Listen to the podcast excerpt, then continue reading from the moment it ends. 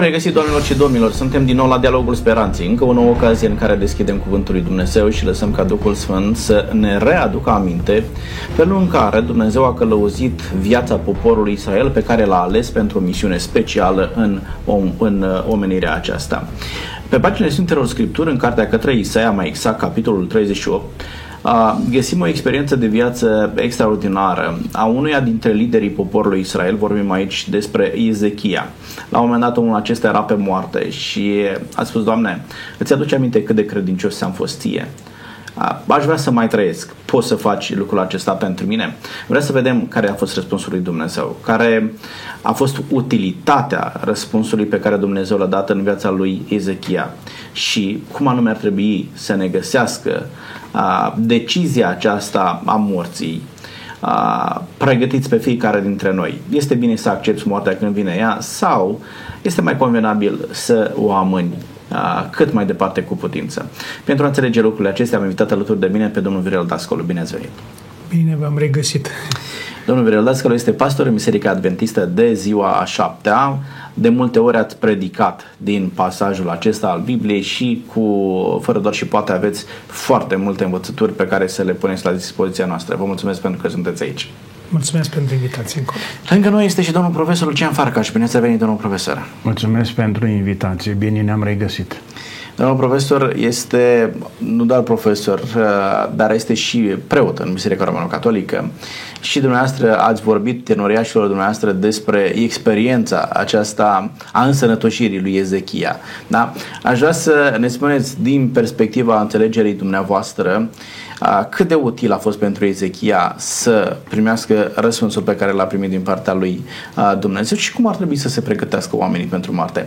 Cred că este unul din lucrurile pentru care ne pregătim cel mai puțin și anume să ne pregătim pentru moarte. Toată lumea se pregătește cum să trăiască mai bine, mai mult, mai frumos și mai fericit. Da? Vă mulțumesc tare mult pentru că sunteți aici. Domnul Dascalo, a, aduceți-ne aminte ce s-a întâmplat cu Ezechia ce anume l-a determinat pe Ezechia să ceară un lucru neobișnuit lui Dumnezeu și să spună, Doamne, nu sunt de acord cu decizia ta ca să se termine alergarea mea pe pământul acesta aici, vreau să trăiesc mai mult. De ce a făcut lucrul acesta? Doar foarte pe scurt câteva date istorice. Împăratul Bună. Ezechia era împărat în uh, regatul lui Iuda, regatul de sud al lui uh, Israel. Regatul credincios. Da, regatul credincios și a fost unul dintre cei mai mari reformatori din uh, regatul de sud. În dreptul lui pot fi reținute două aspecte cheie. Spune Sfânta Scriptură că Paște cum a serbat Ezechia și regatul lui Iuda, nu mai fusese serbat de pe vremea judecătorilor, mai corect de pe vremea lui Samuel. Și al doilea lucru, Ezechia este cel care face una dintre cele mai mari lucruri care însemna reformă în ceea ce uh, la vremea aceea Dumnezeu condamna ca idolatrie și astăzi indiscutabil închinarea la șarpele de aramă ridicat de pe vremea lui Moise, Uh, pe care evreii îl numiseră Nehuștan și ei se închinau înaintea lui, Ezechia a tăiat acest idol și a adus poporul la închinare la adevăratul Dumnezeu. Asta din punct de vedere istoric. Și acum să răspund la întrebare. Împăratul Ezechia, deși nu era bătrân, la un moment dat s-a îmbolnăvit și la vremea aceea șansele de supraviețuire, pentru că medicina nu avea cunoștințele de astăzi, în cazul unei boli mai grave, erau aproape nule. Ba mai mult, Dumnezeu îi spune, puneți casa în rânduială căci vei muri și nu vei mai trăi, adică nu mai există un echivoc. Nu putea spera Ezechiel la o însănătoșire normală, naturală. Și atunci el ce face? Ceea ce ar face orice om bun și de treabă, ar zice, Doamne, adu-ți aminte ce băiat bun am fost. Adu-ți aminte că am fost credincios. Adu-ți aminte că am re- refăcut casa Domnului. Adu-ți aminte că am recitit legea în fața poporului. Adu-ți aminte că am serbat un Paște memorial. Cum n-a mai fost. Cum n-a mai fost. Adu-ți aminte că am curățat poporul de orice însemna idolatrie. Adu-ți aminte că și așa mai departe. Și, cu alte cuvinte, Ezechia face apel la meritele lui ca om pentru a căpăta bunăvoință din partea lui Dumnezeu. Lucrul ăsta e normal și astăzi. Atunci când ți-e frică de moarte, medicului îi dai ceea ce poți să-i dai ca să te ajute, uh, familiei ca să te ducă la doctor și lui Dumnezeu îi spui, Doamne, uh, adă-ți aminte că totuși am făcut și eu ceva bun în viața mea și dacă totuși nu prea ai făcut mare lucru bun în viața ta, îi spui, Doamne, măcar de azi înainte îți promit că o să fiu băiat de treabă. Încercăm să negociem cu Dumnezeu, pentru că teama de moarte, frica de moarte, și aici fac apel la un studiu pe care l-am citit cu mai mult timp în urmă, 93-94% dintre oameni, chiar creștini fiind, se tem de moarte, chiar dacă nu declară lucrul acesta. Chiar dacă dau impresia că n-au nicio treabă cu teama de moarte. Dar atitudinea lor de teamă față de moarte se vede în momentul în care se apropie de moarte. Și atunci fiecare mai face ceva încă o lună, două, trei, încă o, câteva zile dacă aș putea să mai trăiesc. Și aici e problema lui Ezechia, Ezechia și aici e problema mea. Pentru că încerc să rezolv niște probleme cu Dumnezeu prin negociere. Poate mai lasă Dumnezeu, poate mai pun eu ceva. Aici vedem că nu e vorba doar de o boală, este vorba de o decizie. Nu, adică Dumnezeu a spus clar. Dumnezeu îi spune foarte clar, puneți ca să în rânduială că vei muri. Când este vorba de o boală, mai sper, poate se schimbă ceva, mai apelezi la un medic undeva, dar dacă vine Domnul și zice, puneți ca să în rânduială că vei muri. Cât de naturală, domnul profesor, poate fi întrebarea pentru un om în următoarea formulă? Ești pregătit să mori? Există astfel de întrebări? Poți să stai în fața unui muribund și să-l întrebi așa ceva? Și cât ar ajuta, pe lângă faptul că sunteți profesor și preot, sunteți și duhovnic, i-ați încurajat pe oameni, ați stat la căpătuiul lor atunci când le-a fost greu. Cum este să vă aflați în fața unui bunibund și să-l întrebați, ești pregătit să mori? Mai întâi avem o experiență de credință care ne pune în față și realitatea morții. De exemplu, cartea de rugăciuni pe care o avem și cam este în fiecare familie, începe de la rugăciunile cele mai simple, mai importante, Tatăl nostru, dar și uh, rugăciuni prin care ne exprimăm credința, ne exprimăm durerea, căința pentru răul făcut uh, și printre diferite rugăciuni este și rugăciunea pentru o moarte bună. Și rugăciunea asta nu o fac numai moribonzii, numai cei care sunt în agonie sau cei care sunt pe patul de spital și uh, medicul cu familia spune a sosit momentul, nu? Uh, pe de altă parte, uh, credincioșii afectați de vârstă, de bătrânețe, de neputință sau de boală, dacă doresc și acceptă, uh, în fiecare primă vinere din lună sunt vizitați de preot acasă. Preotul își face programul și merge la câți bolnavi sunt în sat și care doresc lucrul acesta. Pot să fie 40, 60, 80, el împreună cu uh, colaboratorul sau cu vicarul, dar este timp și pentru a sta cu ei, pentru a te ruga cu ei. Unii se spovedesc și doresc să primească și Sfânta Împărtășanie. Adică și în momentul în care uh, lucrurile se agravează, noi avem uh, pentru ei, biserica are și uh, un sacrament special care este maslul sau ungerea bolnavilor. Înainte se spunea ungerea de pe urmă și de cele mai multe ori, dacă era de pe urmă, în urma administrării uh, maslului, ungerii de pe urmă, omul pleca la Dumnezeu și de-aia nu-l mai chema pe preot. Ca nu cumva să Ca plece. nu cumva să, să plece, da?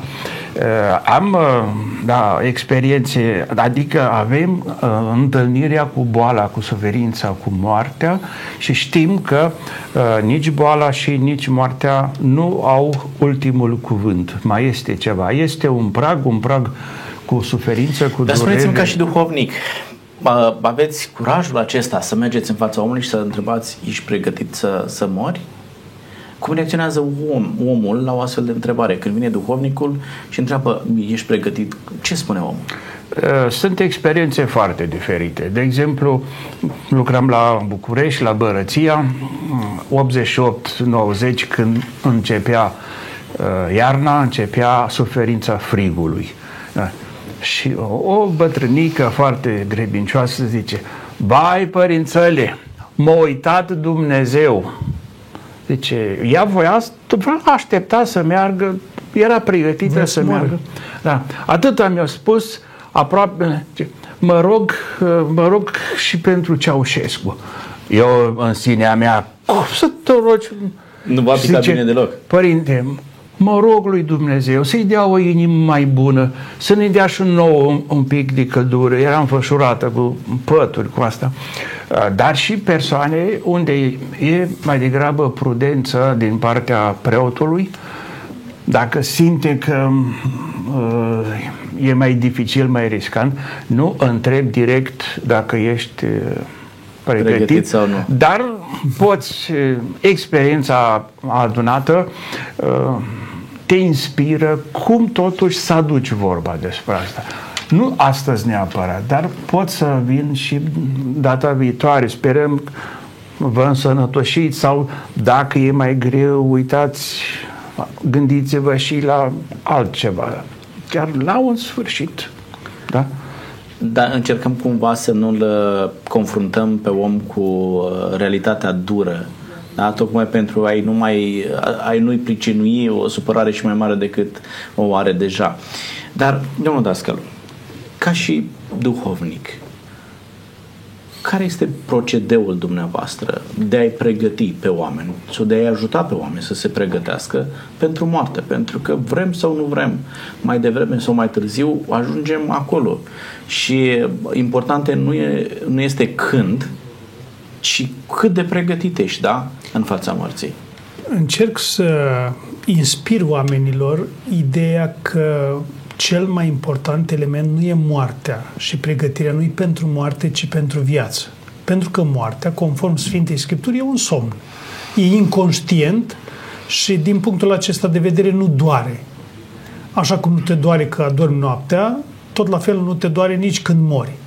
Uh, de ce Bun, spun? dar oamenii credeți că le este frică de, de o durere fizică sau mai degrabă da, de durerea da, aceasta da. sufletească de a nu-și părăsi familia, de a nu se despărți de copii, de nepoți, de cei dragi? Din experiență constat că teama e cea care inspiră uh, fuga aceasta de moarte.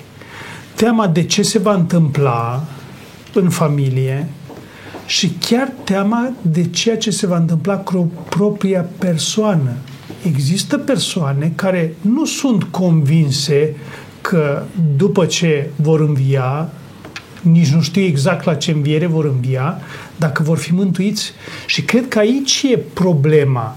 Noi ar trebui să lucrăm și asta fac. Chiar zilele acestea am fost în vizită la cineva care e la ultima stație, zicem noi, dincolo de faptul că rudele îmi cereau să nu vorbesc în niciun fel despre moarte, și asta e o problemă care mi se întâmplă destul de des, nu vorbiți, nu descu- doar încurajați, doar spuneți cuvinte bune, dar care e scopul nostru? Doar să, doar să punem uh, preșul peste niște lucruri nerezolvate și atunci cu multă înțelepciune în timp ce privesc lucrurile dintr-o perspectivă realistă, îmbrac întrebarea aceasta, ești pregătit, crezi că ai rezolvat toate lucrurile?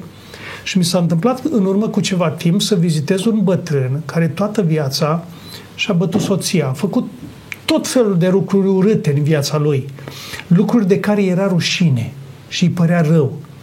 Și l-am întrebat, sunteți convins că Dumnezeu v-a iertat?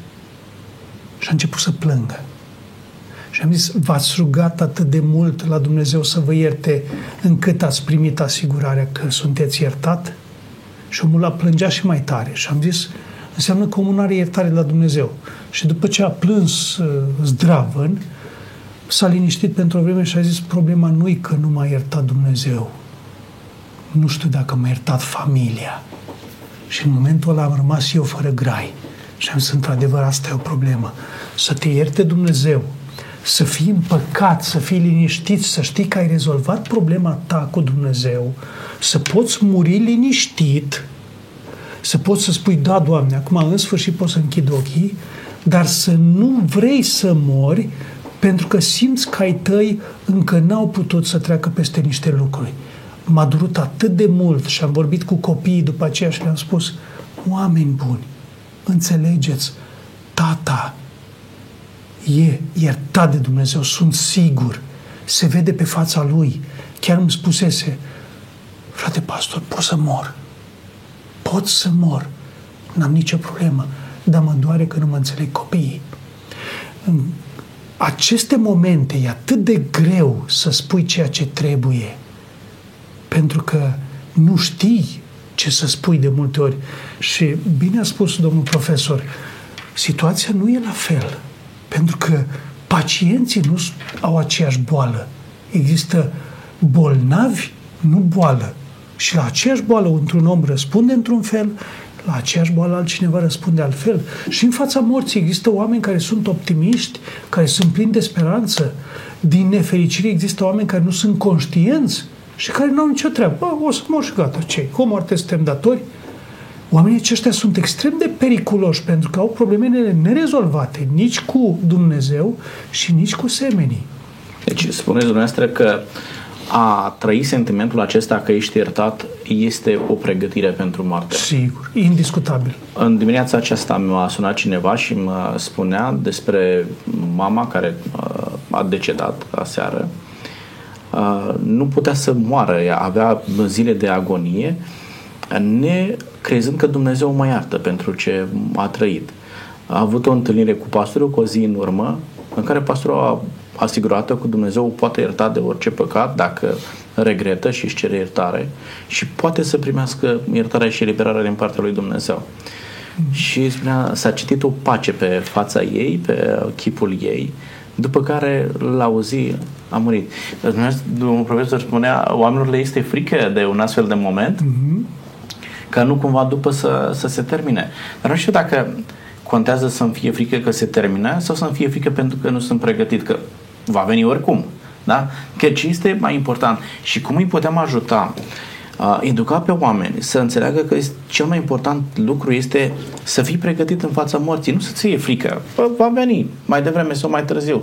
Dar cum poți inspira oamenilor ideea că este extrem de important ca ei să se pregătească pentru așa ceva și să-i găsească moartea pregătiți, domnul profesor?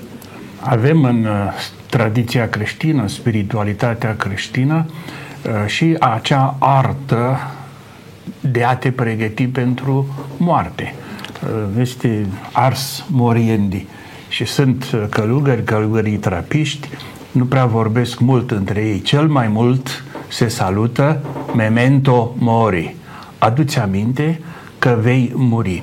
Dar asta nu este ca uh, uh, amenințare ca, și sunt foarte senini, sunt, uh, se bucură de viața așa, de viața de acolo.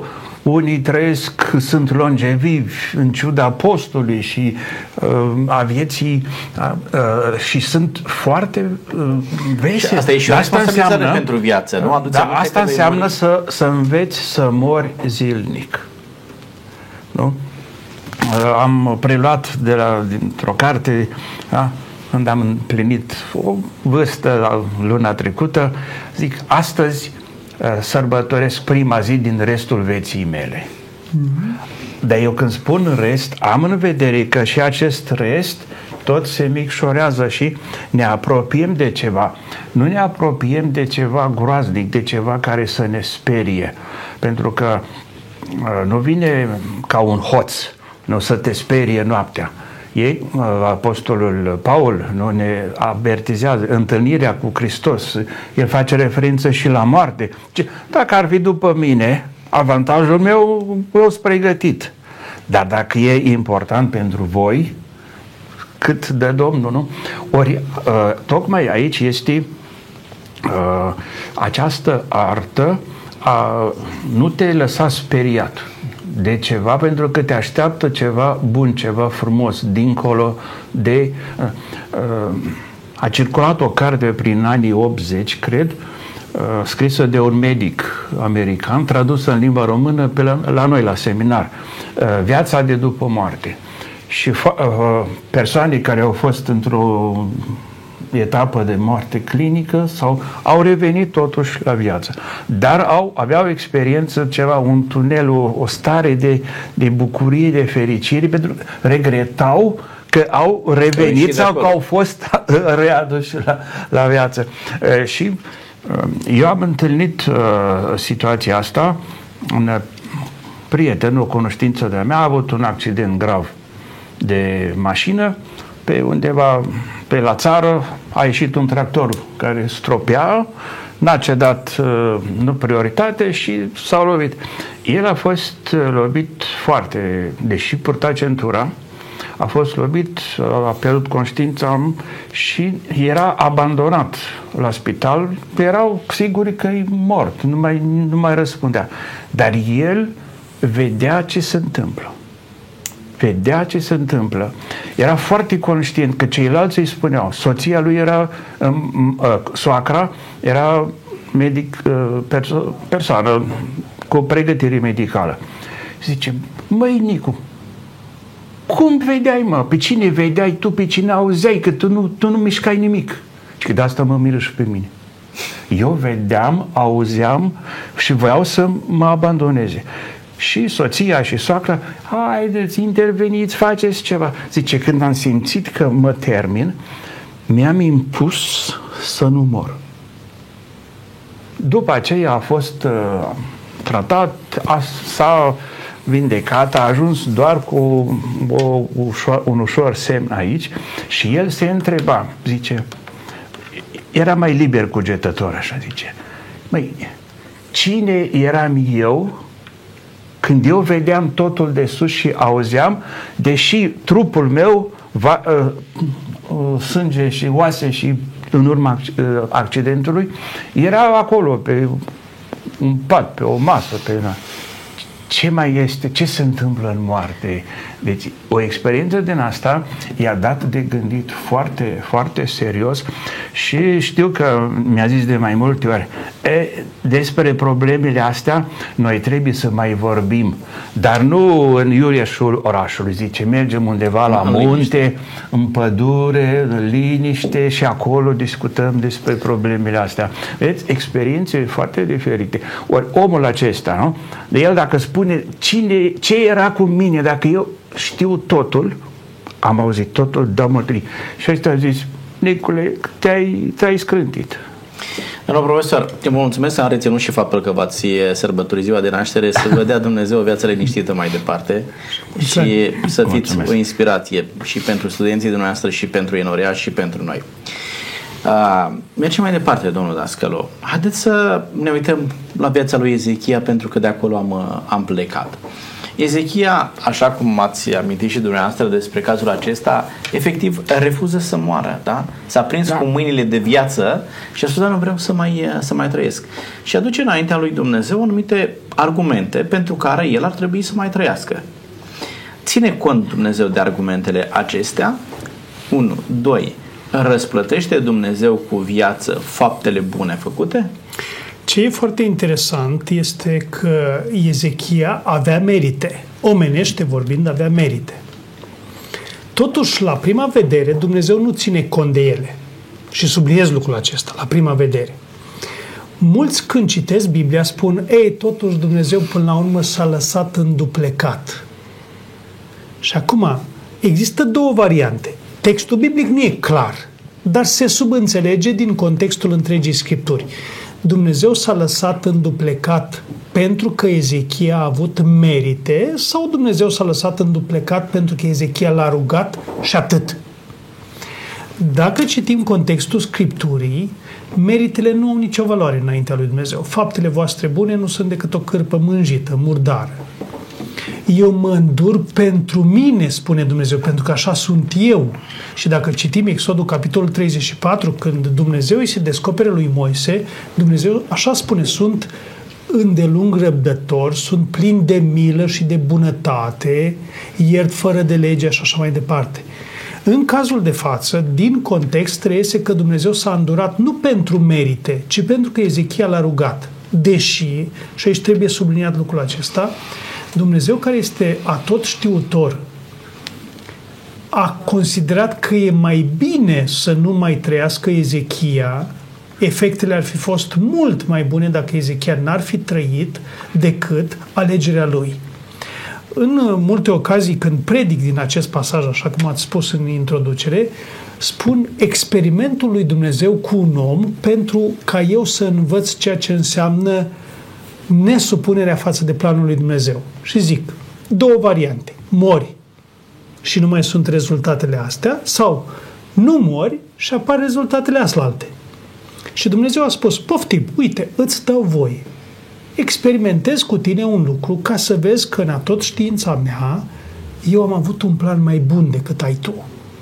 Și Dumnezeu spune, pentru că m-ai rugat, nu pentru merite, subliniez încă o dată, pentru ca cei care ne urmăresc să înțeleagă lucrul acesta, nu pentru merite, ci pentru că m-ai rugat, eu îți dau cadou 15 ani. 15 ani care pot fi folosiți bine, nu uita ce ți-am spus înainte, puneți casa în îndoială, sau pot fi folosiți prost, cu mândrie, cu îngânfare sau ca ceva care ai rezolvat într-un fel de aroganță că tu ai reușit să miști mâna lui Dumnezeu. Bun, din ce spuneți dumneavoastră, reiese clar ideea că, indiferent de meritele pe care le avem sau lipsa de merite, atunci când venim înaintea lui Dumnezeu pe patul de moarte, Dumnezeu ne ascultă pe fiecare dintre noi, da? Pe de altă parte, aș reține și ideea că oricât de gravă ar fi situația în care mă aflu, atunci când Dumnezeu vrea să schimbe direcția, o poate face. Da? Adică niciodată să nu vin înaintea lui Dumnezeu și să spun, Doamne, a, sunt prea departe, dar boala este atât de avansată încât nu se mai poate face nimic. Iată că o rugăciune făcută poate schimba chiar și decizia lui Dumnezeu. Că pe o decizie Dumnezeu zice, puneți casa în rânduială și pentru că vei muri. Dar Ezechia schimbă direcția aceasta și Dumnezeu îi mai dă 15 ani. De ce a făcut domnul profesor? Trebuie să ne aducem aminte că uh, este ispita poporului să își procure un Dumnezeu după modelul uh, zeităților idolatrice. Nu? Uh-huh. Și Dumnezeu atunci își apără da, identitatea, să spunem așa, și trimite în mai multe rânduri pe profeți să-i avertizeze gândurile voastre nu sunt gândurile mele, căile voastre nu sunt căile mele.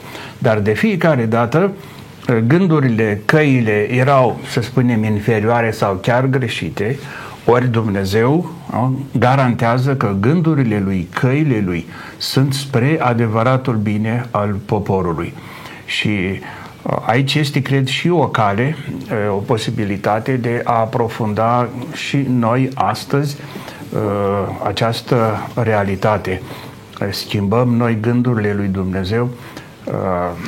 Nu cumva am făcut poate prea multe eforturi haideți să recunoaștem, și teologice super specializate ca să facem, să procurăm uh, o imagine a lui Dumnezeu care e primită, care eventual se vinde bine, și aici rămâne Dumnezeu, rămâne mai departe un mister. Și aici, cred, contează foarte mult și credința cu care noi uh, ne deschidem spre da, cum știm, marele necunoscut, dar care se face cunoscut și este Dumnezeu.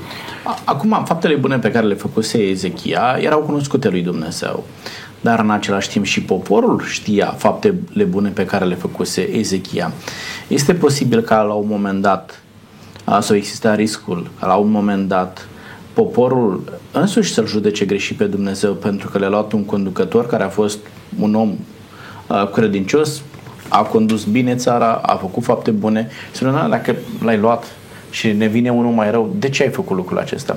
Și dacă totuși Ezechia te-a rugat să-i mai dai viață. De ce n-ai făcut? Adică putea să existe și riscul acesta ca poporul să judece, judece într-un mod greșit pe Dumnezeu. Și atunci Dumnezeu zice, uite Ezechia, dacă tu asta îți dorești, a, Dumnezeu cunoscând și ceea ce ar fi putut gândi poporul, îți mai dau 15 ani.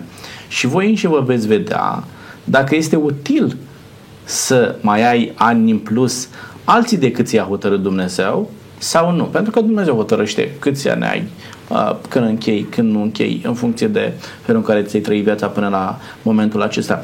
Uh, încearcă Dumnezeu să știu să elimine un astfel de conflict care putea, ar fi putut apărea între popor și, și Dumnezeu, la nivel de, de a-L înțelege, de a-L interpreta pe Dumnezeu, domnul Dascălu.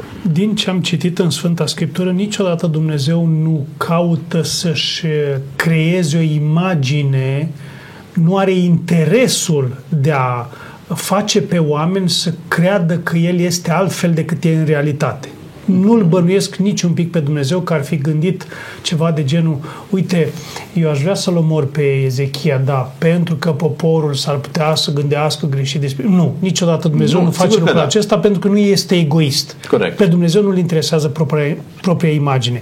Dar aș vrea să uh, continui un gând legat și de întrebare și de ceea ce a spus domnul profesor. Există condescendență în Dumnezeu. Dumnezeu totdeauna are un plan A. Planul inițial al lui Dumnezeu a fost fără păcat în întreg universul pentru totdeauna. Deși Dumnezeu a știut că omul va păcătui, Dumnezeu coboară împreună cu omul la planul B. Mm-hmm. Și pentru că omul a păcătuit, Dumnezeu spune, poftim, uite, am varianta și în cazul acesta. Și omul, la un moment dat, nu este de acord nici cu planul B și Dumnezeu spune, bine, cobor după tine, deși planul meu nu este ăsta. Planul inițial a fost A, nediscutabil. Dar de fiecare dată sunt dispus să mă cobor. Filipeni, capitolul 2, tocmai asta spune. Domnul Iisus Hristos a luat chip de rob, s-a făcut asemenea oamenilor, s-a făcut ascultător până la cruce. De ce? El s-a coborât aici la mine ca să mă salveze. El, ca Dumnezeu, putea să strige de sus, de pe marginea gropii, ieșiți afară, ce căutați acolo? V-ați murdărit, sunteți ca niște purcei. Ieșiți de acolo. Eu nu am treabă cu voi. Câtă vreme sunteți murdari, eu sunt Dumnezeu deasupra tuturor lucrurilor. Nu. Dumnezeu ia natură omenească prin Domnul Isus Hristos. Se coboară la mine. Se coboară la Ezechia și spune Ezechia, planul meu cel bun e ăsta. Tu să mori. Uite, ai o favoare pe care puțini oameni, extrem de puțini oameni au avut-o vreodată. Să știi că vei muri. Eu te anunț că vei muri. Cât ai nevoie? Două, trei zile, o săptămână, două săptămâni, o lună de zile. Rezolvă-ți lucrurile. Și pe urmă te așezi în pat, eu îți iau viața. Vei muri. Și Ezechia, în loc să zică, Doamne, nu-s de acord, nu-mi place, dar pentru că te iubesc, vreau să ascult planul tău, Ezechia spune, nu, nenegociabil. Intră în grevă, așa spune Sfânta Scriptură, n-a mâncat, s-a întors cu fața la perete, atitudinea asta spune multe despre ceea ce înseamnă Ezechia, dincolo de ceea ce citim. Și îi spune lui Dumnezeu faptele bune. Și Dumnezeu spune, Ezechia, crede-mă, e mai bine așa. Dar dacă tu vrei neapărat, îți respect libertatea și repet ceea ce am spus mai înainte, fac un experiment cu tine – dar vei vedea și tu, vor vedea și urmașii tăi și națiunea asta că am avut dreptate. Nu la întâmplare este scris de două ori în Sfânta Scriptură acest pasaj, și în Cartea Regilor, în capitolul 20, și aici în Cartea lui Isaia. Pentru că dacă cumva am pierdut din vedere când am citit Biblia în a doua regi, să vină mintea la cap aici. Pentru că înțeleptul Solomon spune, și cu asta închei, mai bine să te duci într-o casă de jale, pentru că acolo ți aduce aminte de sfârșitul oricărui om. Adică, exact cum a spus dumneavoastră, fii conștient că într-o zi vei muri. Nu trăi idealist, nu fi deasupra lucrurilor, nu fi aerian, ci fi realist. Într-o zi, că azi, că mâine, că peste 5 ani sau peste 10 ani, vei muri. Iar pregătirea nu lăsa pe atunci Ezechia a avut o mare binecuvântare să-i spună Dumnezeu, uite, eu îți îngădui timp cât vrei, rezolvă-ți lucrurile și pe urmă închei lucrurile în cea mai socoteala, în cea mai bună relație cu Dumnezeu și cu familia. Haideți să vedem care este impactul acestei minuni. Pentru că a fost o minune, nu se întâmplă în fiecare zi așa ceva, nu? Care a fost impactul acestei minuni, domnul profesor, asupra știu, omologilor lui, uh, lui Ezechia au auzit despre minunea aceasta, pentru că boala lui Ezechia probabil că a ajuns la urechile uh, celorlalți lideri ai popoarelor din împrejurim și la un moment dat toată lumea află că Ezechia de fapt s-a însănătoșit chiar dacă era o decizie de moarte și mai are de trăit ceva vreme. Ce au spus ceilalți oameni? Cum au reacționat? Cred că nu a fost o reacție tip democratică cu da, atât la sută, 90% toți să cadă în genunchi să laude pe Dumnezeu care iată a venit în ajutorul unuia care da, era în agonie. Deși dar era de așteptat împăcat, asta, deși nu? era de așteptat. Da? A venit, era pe patul morții, cum să spunem, el refuză moartea, mai degrabă avea chef de viață. E da. frumos așa să Corect, spunem, da, chef da. de viață în sensul bun. Se bucura de viață. Cred că oamenii se bucură pe moment, admiră, dar nu se schimbă. Uh-huh. Și facem comparație cu minuni pe care le-a săvârșit Isus că a vindecat uh, un paralitic, cu o femeie, cu așa. Uh, toți erau uimiți, dar nu le-au venit în minte ca ei să schimbe viața. Da, nu este frumos poate la televizor să spunem, o grămadă de gură cască. Dar ea uh, uită să închidă gura, pleacă și nu schimbă nimic din viață. Vedeți, foarte mulți... Eu eram în decembrie 89 eram în centrul București, eram la Vărăția și am participat la evenimentele din 21. Grupul care se mișca, care striga, care protesta, era foarte mic. Dar grupurile de pe margină, uh, spectatorii, care se mișcau puțin ca să nu vadă că sunt din... Aia erau foarte mulți erau cu miile și miile și dintre demonstranți mergeau spre uh, cetățenii de pe trotuar. Haideți și voi, voi nu vreți libertate, vouă vă place sistemul, vouă... Nu? Și atunci uh, ne aducem aminte, nu? mai bine murim decât să trăim în condițiile erau acele uh, da, slogane care dar uh, uitați că și în astfel de momente, uh, ce spuneam, cred că au uitat repede. Aici și acolo avem în scriptură Poporul este lăudat, este lăudat că este poporul ales, dar cu ceafa cam, cam dură, uită repede. Uită repede de semnele, de intervențiile, de darurile lui Dumnezeu. Poporul, dar liderul, dacă ne gândim, domnul Dascălu, la Ezechia, uh, vin oameni din țări îndepărtate, zice Scriptura, da? auzind de minunea aceasta și spune Ezechia, am auzit că te-ai făcut bine. Nu a fost doar a, fost? a auzi, adică nu a fost doar o chestiune de ziar, de uh-huh. televiziune, ci pur și simplu i-au văzut minunea supranaturală supranaturală a opririi timpului, uh-huh. pentru că așa a cerut Ezechia. Vreau semnul ca pe cadran da, da. lumina să se întoarcă înapoi. Cadranul lui Ahaz, care e un ceas solar, a, arată curgerea normală a timpului. Și timpul avansa, iar Ezechia a spus, asta e ușor ca să meargă înainte umbra să se grăbească soarele. Nu, vreau să fie înapoi. Și atunci vă dați seama, babilonienii care erau extrem de pricepuți în ceea ce însemna orice mișcare în astrele cerului, în timp, erau astronomi, nu astrologi în primul rând, astronomi de foarte bună calitate. Să nu uităm că și la Domnul Hristos magii au venit tot din răsărit, tot din zona aceea, oameni care erau pricepuți, care toată ziua stăteau pe cer și spuneau, oh, e ceva nou, e un semn ceresc.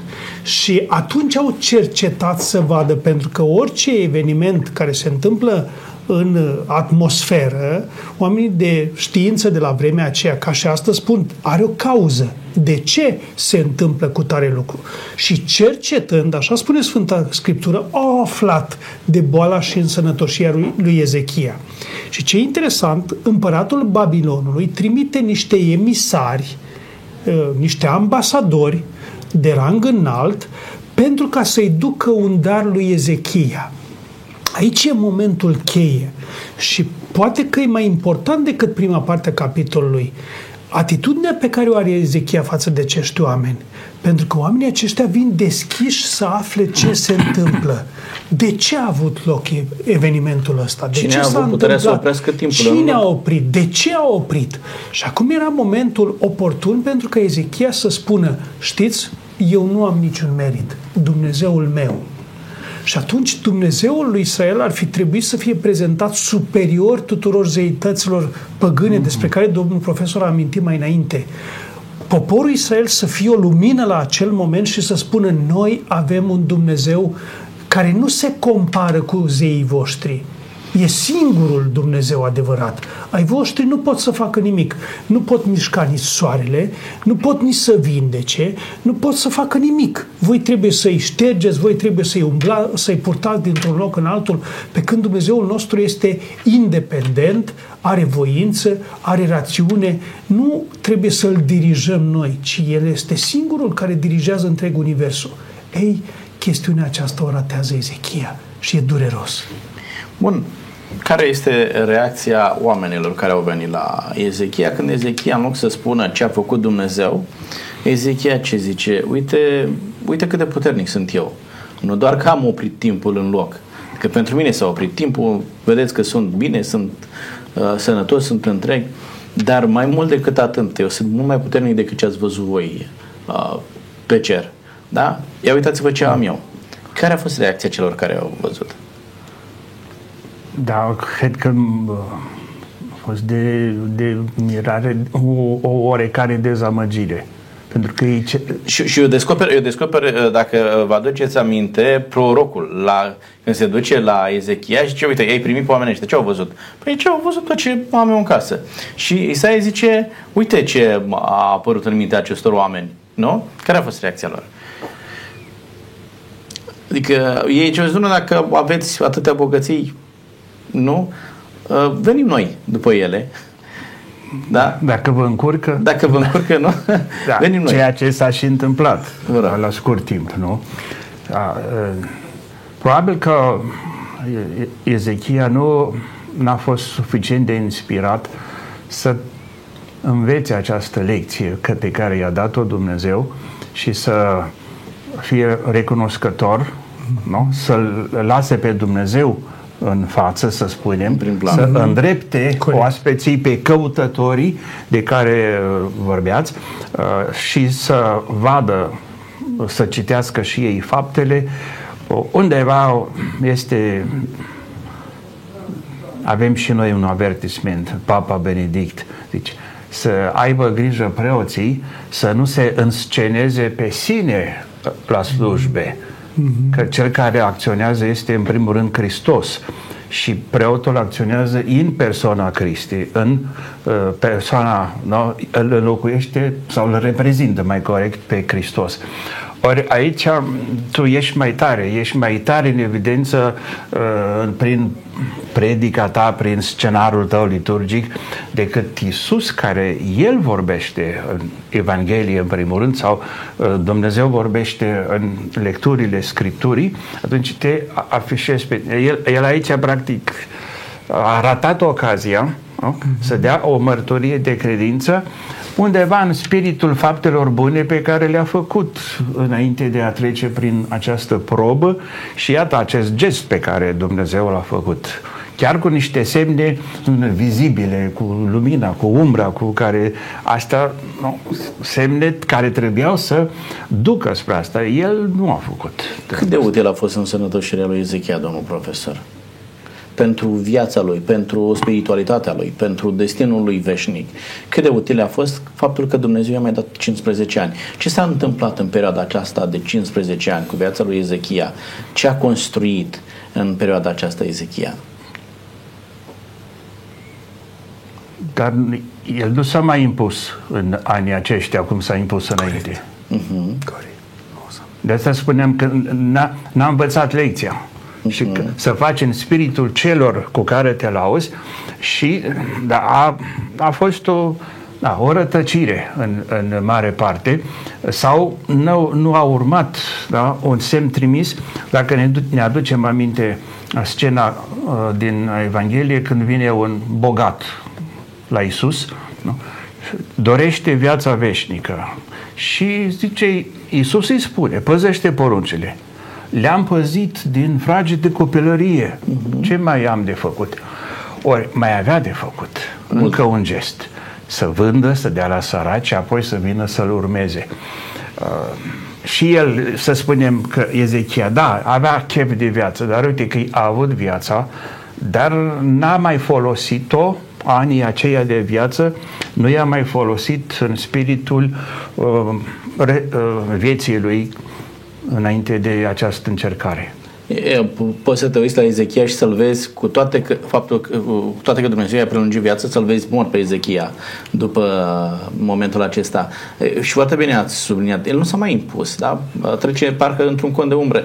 Dar, domnul Dascălu, văd că vreți să spuneți ceva. Da. Aș vrea să, să analizați utilitatea prelungirii uh, vieții lui Ezechia prin prisma nașterii copilului din perioada aceasta. Da? În perioada aceasta se naște Manase. Ce vreau să Manase? spun, uh, mi-a amintit domnul profesor din ceea ce a spus de uh, capodopera românească Musca la Arat. Când musca stă pe oiștea carului și dă impresia că ea a fost și a făcut. Cam asta este istoria lui Ezechia. Devine mândru în fața propriei națiuni și în fața celor care trebuia să-L descopere pe Dumnezeu. În casa lui se naște Manase și asta este cea mai dureroasă istorie pe care o avem pe paginile Sfintelor Scripturii. Manase devine împărat păgân, idolatru, total neascultător față de Dumnezeu, deși cunoaște experiența deosebită, fabuloasă a tatălui său, el alege să se închine Dumnezeilor păgâni, face lucruri pe care nu le-a făcut niciun împărat înainte de el. Și pe deasupra mai domnește și foarte mult. Toată e un alt aceasta... lucru și vom ajunge și acolo. De ce a domnit atât de mult un astfel de împărat? Probabil că Dumnezeu a vrut ca să se înțeleagă pentru totdeauna care sunt efectele unei decizii. Noi, dacă n-am fi avut uh, a doua împărați, capitolul 20-21 și n-am fi avut Isaia 38-39, noi n-am fi înțeles de ce atunci când Dumnezeu spune du-te la culcare să zici da, Doamne, lasă-mă să dorm. Ăsta e planul tău. Nu te înțeleg, dar vreau să dorm. Nu-mi place zice. decizia ta, place, dar o accept știu, pentru că e, e normal. Firește mă opun. Uh, și bine a spus domnul profesor ceva mai înainte. Toți oamenii vor să mai trăiască, dar dacă Dumnezeu îți descopere și spune, omule bun, pentru că te iubesc și pentru că vreau să fii alături de mine, vreau să fii salvat pentru veșnicie, îți propun acum să închizi ochii. Nu am să uit niciodată ce spune Moise în Psalmul 1, tu zici fiilor oamenilor, întoarceți-vă fiii oamenilor în țărână. E decizia lui Dumnezeu cea mai bună. Când eu spun nu, s-ar putea să am efectele pe care le are Ezechia. Și ce rezultă?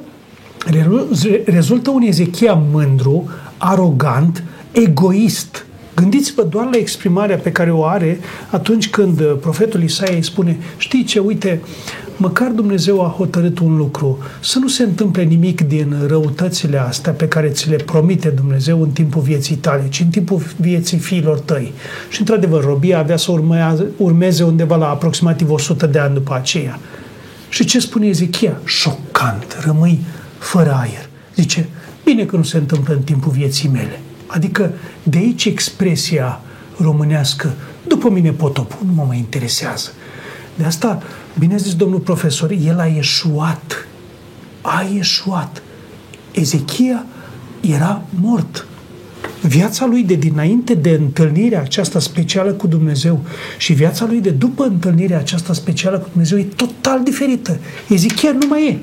Nu mai e. Chiar dacă e viu, dar e mort.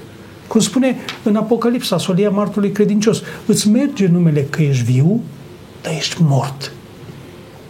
Ce a câștigat? Nici Ezechia n-a câștigat, nici familia lui, nici poporul, nici păgânii n-au câștigat. Deci efectele sunt pe deci, planuri, patru planuri. Se, se desprinde ideea aceasta că atunci când Dumnezeu decide să încheie alergarea pe pământul acesta, primește această decizie a lui Dumnezeu. Dacă de-a lungul vieții tale te-ai obișnuit să primești deciziile lui Dumnezeu, o vei face și pe final. Dacă în toată viața ai fost un răzvrătit, Da? Atunci când Dumnezeu decide și finalul tău, nu-l vei primi, te vei răzvăti împotriva lui Dumnezeu și poate fi fatal. Domnilor, vă mulțumesc tare mult pentru că dacă nu se face într-un an loc pregătirea pentru moarte, emisiunea aceasta poate fi considerată și văzută în felul acesta. Atunci când îți va veni uh, timpul și nu știi, asta este ideea, nu știi când vine, să fii pregătit să închei uh, alergarea pe pământul acesta și să fii pregătit să mergi în locul pe care Dumnezeu l-a pregătit pentru veșnicie. Vă mulțumesc tare mult pentru că ați fost aici. Mulțumim și noi. Și noi mulțumim. Doamnelor și domnilor, am învățat o lecție extrem de importantă astăzi. Întotdeauna haideți să primim deciziile pe care Dumnezeu le ia în viața noastră. Pentru că atunci când Dumnezeu va decide să încheiem alergarea pe pământul acesta, să putem primi cu seninătate decizia aceasta lui Dumnezeu, știind că ceea ce a pregătit Dumnezeu pentru noi, abia de atunci încolo urmează. Asta înseamnă ca să trăim o viață curată, o viață sfântă, o viață de trăire autentică în relația noastră cu Dumnezeu și să acceptăm că împărăția pe care Dumnezeu a pregătit-o cu preț de sânge pentru noi este ceea ce îi așteaptă pe copiii care îl urmează pe Hristos. Vă mulțumesc tare mult pentru că ați fost alături de noi. Până data viitoare, Dumnezeu cu noi. La revedere!